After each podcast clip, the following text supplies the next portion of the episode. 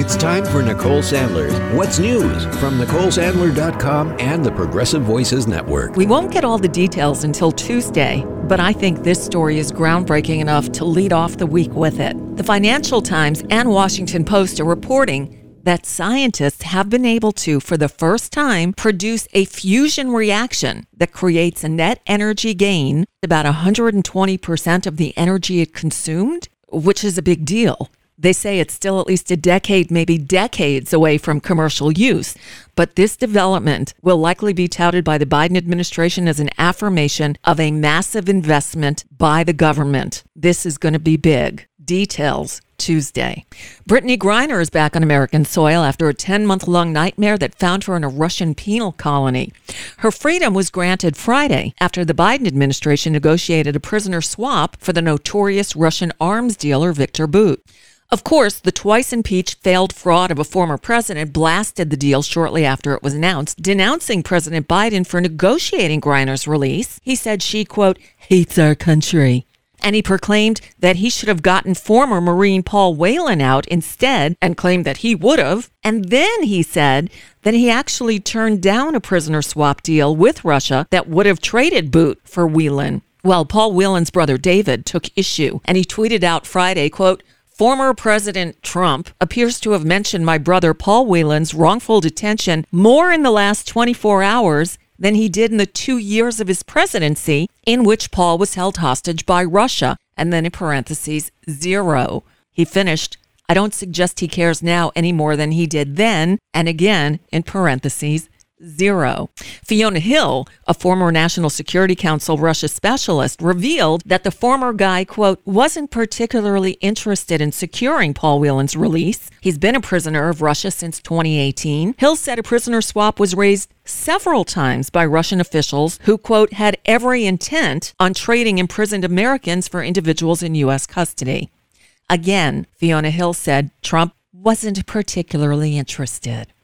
Well, congressional leaders returned to Capitol Hill to start the new week with a deadline of Friday to reach a deal to keep federal agencies funded and avoid another government shutdown. Both sides have agreed to $858 billion in defense spending, but a deadlock remains over $26 billion in non defense spending increases wanted by the Democrats. Now, the Democrats can pass the bill in the House with a simple majority, but they still need 10 Republicans in the Senate to get past a filibuster and advance the legislation. So here we go. Some Republicans are calling for a short term fix and then a long term bill once Republicans take control of the House in January. Oy. But the Dems have one fewer vote in the House caucus today as Karen Bass officially resigned from Congress to be sworn in as the first woman to serve as mayor of Los Angeles. The 69 year old, now former member of Congress, Karen Bass, took the oath of office as Los Angeles' 43rd mayor on Sunday, the first woman and second black person to hold the office.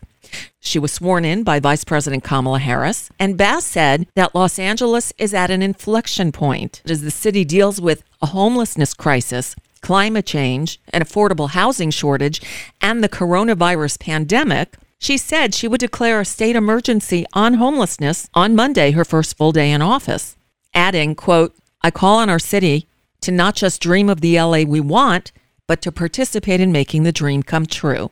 With Bass's resignation from the House, there are now 218 Democrats to 213 Republicans with four vacancies. That means Democrats can only lose two votes on any bill.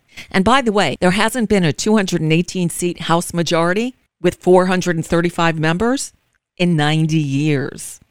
Just saying. Now, of course, this all comes at a time of record political polarization. In New York City on Saturday night, a collection of radical right wing figures, including white nationalists and ultra nationalist European leaders, gathered for the New York Young Republicans Club annual gala, where that group's president declared, quote, total war on perceived enemies. I think that would include you and me. One of the featured speakers, if you can call her that, was Marjorie Taylor Greene, who said that she would have done a better job leading the January 6th insurrection. Then January 6th happens, and next thing you know, I organized the whole thing along with Steve Bannon here. And I want to tell you something if Steve Bannon and I had organized that, we would have won.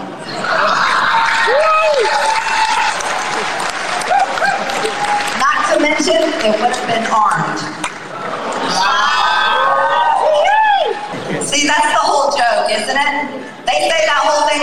and I'm like, are you kidding me? A bunch of conservative Second Amendment supporters went in the Capitol without guns, and they think that we organized that? I don't think so. That's the party that'll be in charge of the House of Representatives when the 218th Congress convenes starting January 3rd, 2023. Good luck to us all. And that's just a bit of what's news for now. I'm Nicole Sandler. If you appreciate these reports and the Nicole Sandler Show, I hope you'll consider making a contribution. My work is 100% listener supported, and I can't do it without your help. Find out more at NicoleSandler.com, and please click on that donate button.